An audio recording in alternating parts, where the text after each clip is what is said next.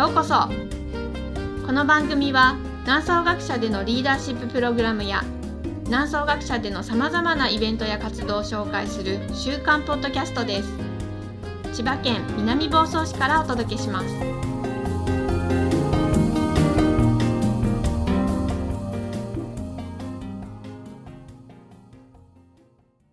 はい、こんにちは。南総学者ヨガ瞑想講師のりょうこです。皆さんこんにちは。学者長の大滝ですはい、今日もよろしくお願いします。はいどうもよろしくお願いします。はい、今日は久々にあの南総学者から収録をしています。そうですね。とてもいい天気ですね、ね本当に外はね。もう鳥たちが本当に賑やかにね、うん。ね。鳴いてますね。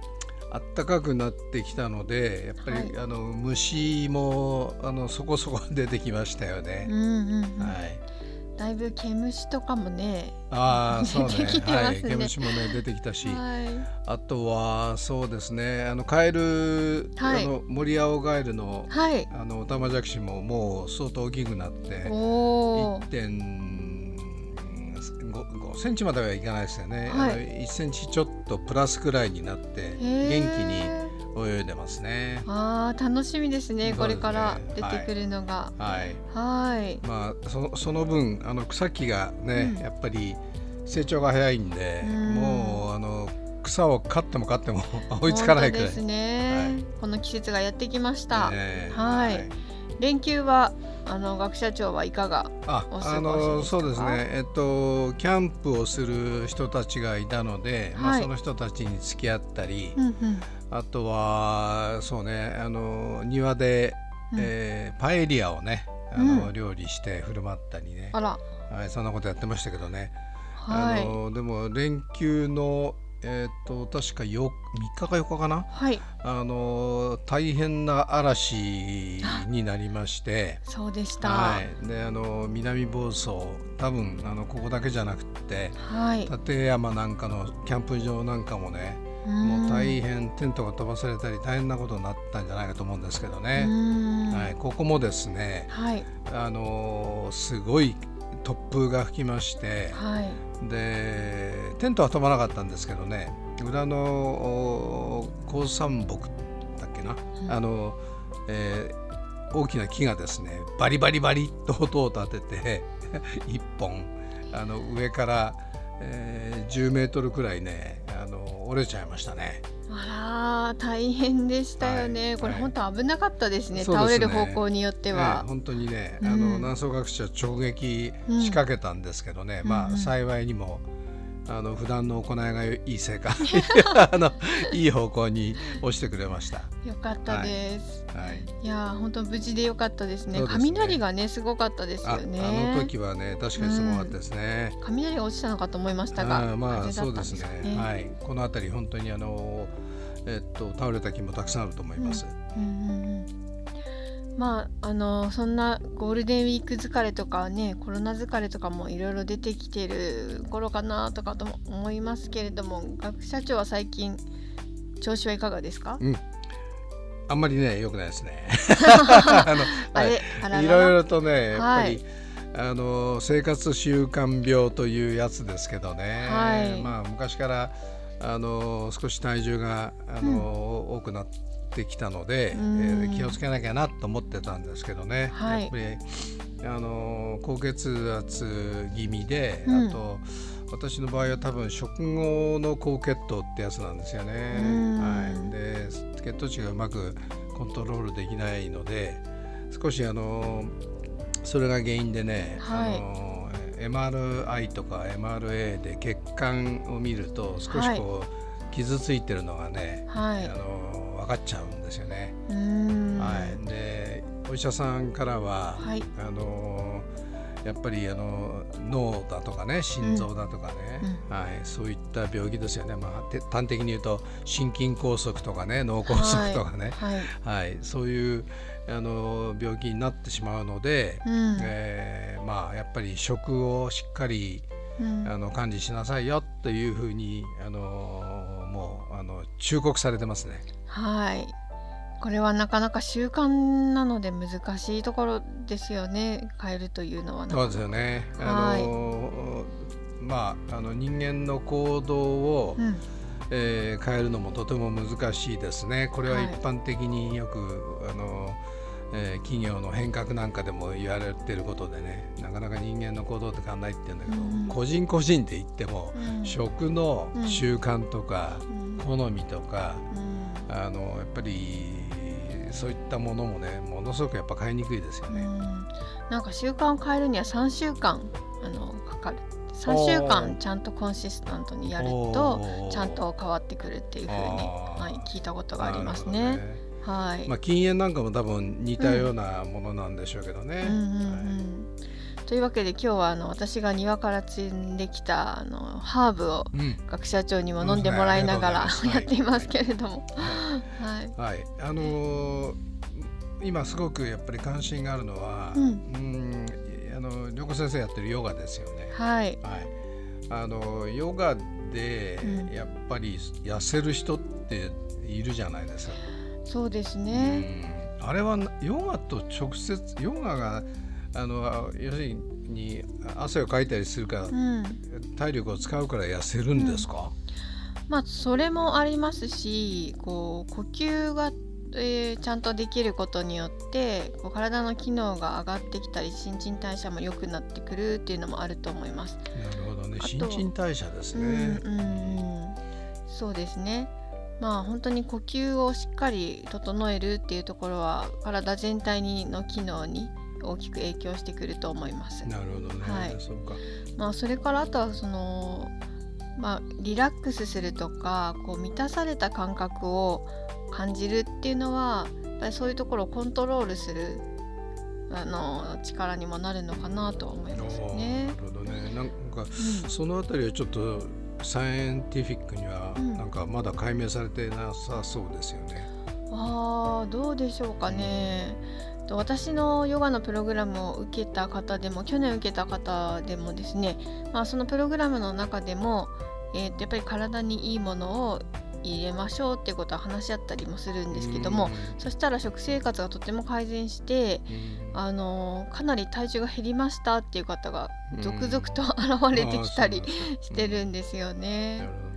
えっと、それをもう一回あれですか、うん、あの要するにヨガをやることで、うん、自分自身が、うん、な何？コントロールできるようになるってことですか？それとかこれまではこう無意識的に食べていたとか、うん、ちゃんと味わってなかったとか必要以上のものを入れてたっていうことに気づいてきたりとかですかね。はい、やっぱりマインドフルそうですね、うん、こう食べてる時も全く他のことを考えながら食べていると、やっぱりちゃんと吸収の入れたという感覚がしなかったり意識的に、はい、ついつい気がついてみたら飲んで食べ過ぎちゃったみたいな、そうですね。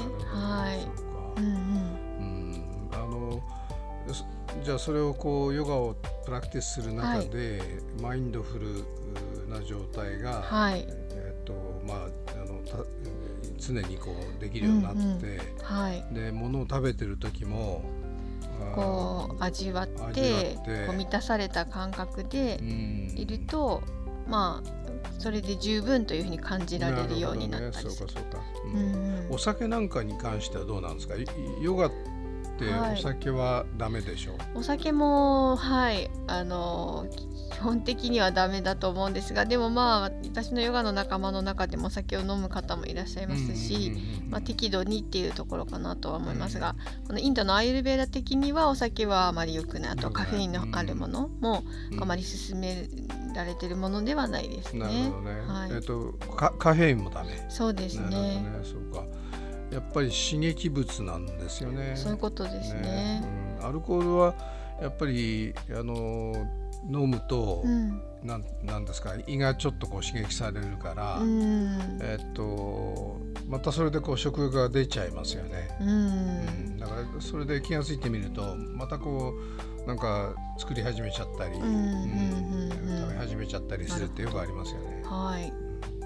私はお酒を飲まないのであまりちょっとその感覚がわからないんですが、飲む方はそうなのかなと思いますね。そうですねあのうんそうか新陳代謝がよよくなるっていうさっきのことなんだけど、はい、これとヨガがどうつながるのかよくわからないんですよね。うん、うん、どうしてなんですかね。なんかササイエンティフィックになんか証明されてるんですかね証明されてると思います。まあ、有酸素運動をすると、えー、新陳代謝が上がるっていうことですよね。体の内側が活性化していく。なるほど、ね、はい。まあ、やっぱり私ぐらいの年になると、うん、あの昔よりも全然量は食べてないのに、うんうん、えっとまあ、体重が増えちゃったりするわけですよね。はい、ということはやっぱり新陳代謝がそれだけあのそうですね、うん、基礎代謝が落ちてくるってことですね。すね。これは年とともにしょうがないことですよね。はい、はい。だけどそれを、うん、何ヨガをプラクティスすることで、うん、えー、ですか？やっぱりこう、はい、熱量が多くなるのかな？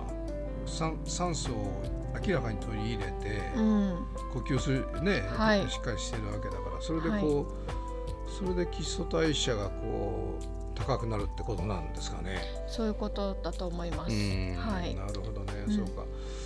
わかりました。じゃあちょっとあれですね。まああのよくあのダイエットのためにヨガやるのは間違いだっていうね。なんかこうなんか聞いたことはあって。そうですか？うん、はい。あのいや多分それっていうのはあのヨガの中にはダイエットできますよっていう具合にヨガを宣伝しすしすぎて、はい、でそれでこう人を引きつけてたんだけど、うん、あのやってみたけど体重減りませんでしたみたいなそういうこう問題がね、うん。やっぱりこう生じちゃってたってことだなんじゃないかと思うんだけど、でも良子先生はヨガもかかなり突き詰めてるからやっぱりヨガをある程度しっかりこう、なんなんていうの？プラクティスすれば、うん、必ずそれはやはり体重のコントロールにつながるっていうふうに確信してますか？体重のコントロールを目的にしてるわけではないっていうのは一つありますね。結果としてそうなるってこと、はい、そうですね。ね。それ面白い、ね、はい、あのだからそのダイエット目的でやるっていうのが本来のヨガではないっていうメッセージは、うん。まああの届けたいなとは思いますが、ね、結果として自分にいいコンディションになるっていうことだと思います。なるほどね、そうかそうか。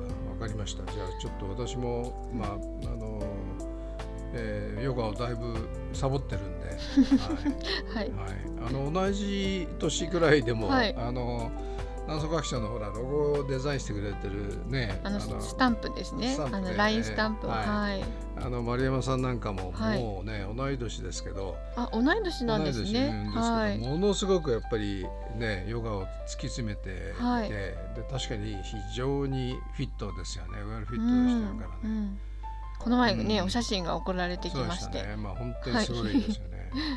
はい、あのシンガポールのコグニフィックスのね、はい、あのオーナーであるドクター・プレム、うん、まあ、脳神経外科医ですけども、はい、彼と話していてすごくいつもすごくあのポイントポイントで、はい、ズバッということあの いう言葉をくれるんですけど、はい、えっと、この前あの「What you eat is what you are、うん」というね、うん。うん、人間ってのはあの食べるものが、コールあなたですよみたいな、そうです ね。本当にそうですね。What you eat is what you are っていう、ね、その言葉がすごく頭に残ってるんですけどね、やっぱり食っていうのがやっぱりすごくあなた自身を作っていくんだなっていうふうに思いますよね。はい、じゃあちょっと私も、あのー、まああのこういうことで、はい、えっと あのいろいろとえー、体の問題抱え始めてるんで、はい、少し真剣にあのヨガやっています。そうですね。生活改善をあの一緒にやっていきましょう。はい。じゃあ今日はどうもありがとうございました。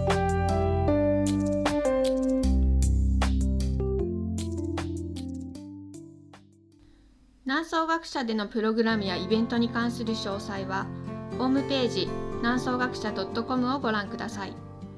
この番組に関するご意見もお待ちしています。南総学者ラジオは株式会社オフィスクライメイトの提供でお送りしています。